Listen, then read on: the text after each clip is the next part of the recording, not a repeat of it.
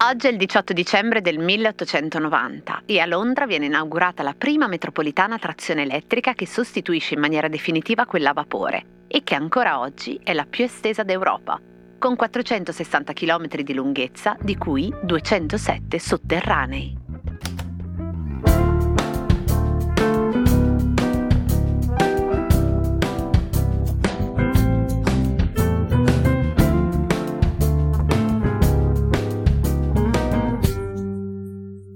Com'è un servizio clienti a 5 stelle? Ce lo racconta chi lo ha provato. Siete veramente perfetti, siete gentilissimi e ultra rapidi. Resto con voi sicuramente perché mi sono trovato veramente bene.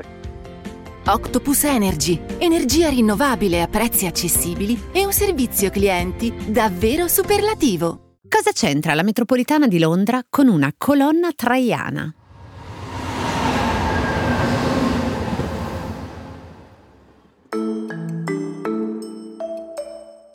Ora, l'inaugurazione ufficiale della metropolitana di Londra in realtà risale a quasi 30 anni prima, il 10 gennaio del 1863, quando Charles Pearson, politico inglese considerato un visionario perché aveva lottato per l'abolizione della pena di morte e per il suffragio universale, si batté anche per la creazione di una linea ferroviaria sotterranea che servisse per facilitare il trasporto urbano e il collegamento con le periferie.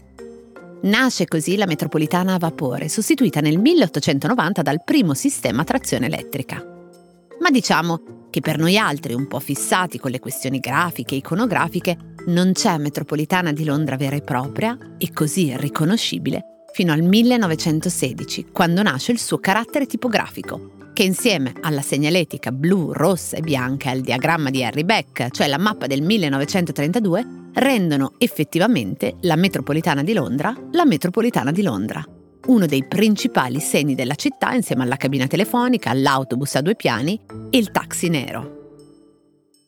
Ma mentre quelli sembrano più dei souvenir urbani, cioè delle tracce lasciate da un passato, come un pollicino che abbia seminato anziché dei sassolini delle milestone, il carattere tipografico della tube londinese è un segno assolutamente contemporaneo, una cosa del 1916 che dopo oltre cent'anni sembra appena lasciata lì. La storia dell'autore di questo lettering, che si chiama Edward Johnston, è un allievo di William Morris delle Arts and Crafts, è un ex studente di medicina e che dal proprio cognome al font della metropolitana di Londra arriva con un altro autore di font che a sua volta ha dato il nome a un lettering, ma questa volta più famoso, e cioè Eric Gill. Gill nel 1912 si era trasferito a Southdown, una catena di colline calcaree nel sud dell'Inghilterra che si estendono dalla regione dell'Hampshire attraverso il Sussex e culminano nelle scoscese scogliere della Beachy Head.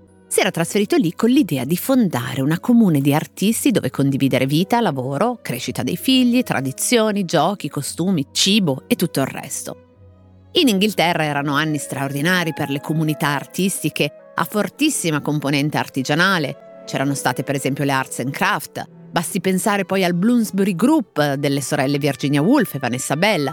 Ma mentre lì si scriveva la storia del modernismo inglese con la pittura e le ceramiche e poi il decoro negli Omega Workshop, invece nel villaggio di Ditching nel Sussex si scrisse la storia della tipografia, dei muralisti e dei calligrafi, tanto che ancora lì ha sede un museo dove si può ripercorrere la storia di alcuni momenti essenziali della cultura inglese del XX secolo, inclusa quella che passa per l'underground, cioè il carattere tipografico di Johnston.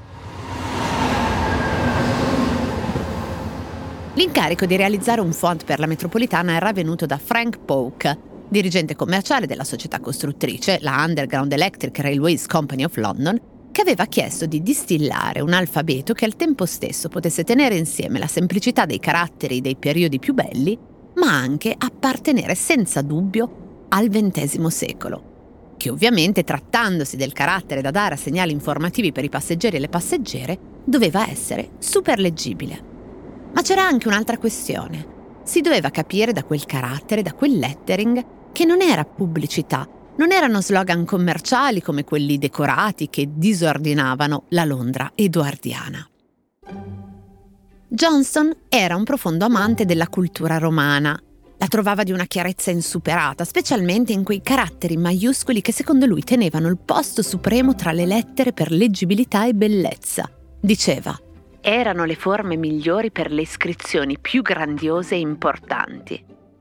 E quindi eccoci al cosa c'entra di oggi, perché Johnston decide di ispirarsi proprio alla colonna di Traiano, cioè il modello di riferimento della nostra scrittura, chiamato capitale romana, che è quello dell'iscrizione incisa alla base della colonna. Prende quelle lettere e le taglia, porta tutta la tradizione romana alla semplicità, toglie le grazie, toglie le sporgenze, gli arzigogoli, porta le O a delle circonferenze. L'unico vezzo è il puntino delle I e delle J a forma di diamante, come un riferimento alla tradizione calligrafica da cui proveniva. È vero che i caratteri cosiddetti sans serif, cioè senza grazie, i bastoni, esistevano già da due secoli almeno, ma Johnston rese questo carattere con l'underground popolare, creando quel carattere tipografico da cui poi sarebbe stato misurato ogni carattere sans serif del XX secolo.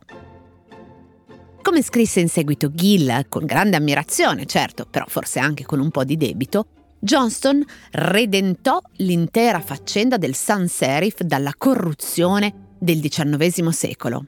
Eric Gill, quello del Gill Sans, per farvi due esempi noti di loghi molto letti, in cui le lettere di fatto fanno tutto, il Gill Sans è quello per esempio del logo della BBC o, venendo a noi, anche quello di Benetton. Ecco, tra l'altro, il Gil Sans è un lavoro, per stessa ammissione del suo autore, peraltro appunto dicevo studente di Johnston, ampiamente basato sul lavoro di quest'ultimo, che poi però contribuì a renderlo popolarissimo anche fuori da Londra, perché in effetti è uno dei font caricati in qualunque programma di scrittura. Andate su Word, non trovate Johnston, ma il Gil Sans sì. Gill scrisse anche una lettera al suo maestro che veniva riportata in un articolo del Guardian del 2016 per festeggiare i cent'anni della nascita di questo lettering. Alcuni messaggi scritti da Gill a Johnston in cui Spero che tu capisca che colgo ogni occasione per proclamare il fatto che ciò che le persone di Monotype chiamano Gil Sans deve tutta la sua bontà alla tua lettera underground. Quindi gli pagò lui stesso il debito. Dal 1916 il Johnson, l'underground, è ancora lì, con piccolissime modifiche. C'è stato un rimpicciolimento negli anni Ottanta, poi di nuovo un ringrandimento perché nel frattempo siamo invecchiati e non ci vediamo più troppo bene da lontano. Per la verità, qualcuno di noi neanche troppo bene da vicino.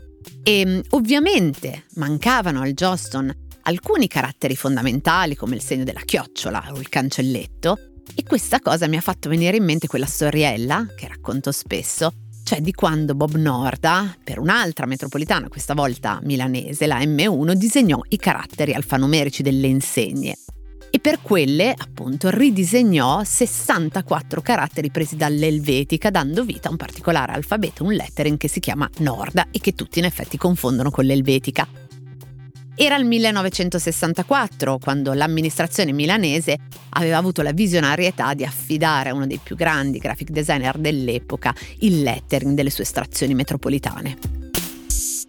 Il fatto è che poi appunto nel 2008, quando l'amministrazione inaugurò le nuove fermate, penso per esempio a Fiera Milano City, con quella Y per esempio, e con il drammatico impiego del minuscolo, non pensò minimamente di reinterpellare il buon Norda, tanto che lui stesso disse che sarebbe bastato che guardassero sull'elenco del telefono e gli chiedessero anche di reinterpellarlo per le lettere che mancavano, ma probabilmente, aggiunse, hanno pensato che fossi già morto.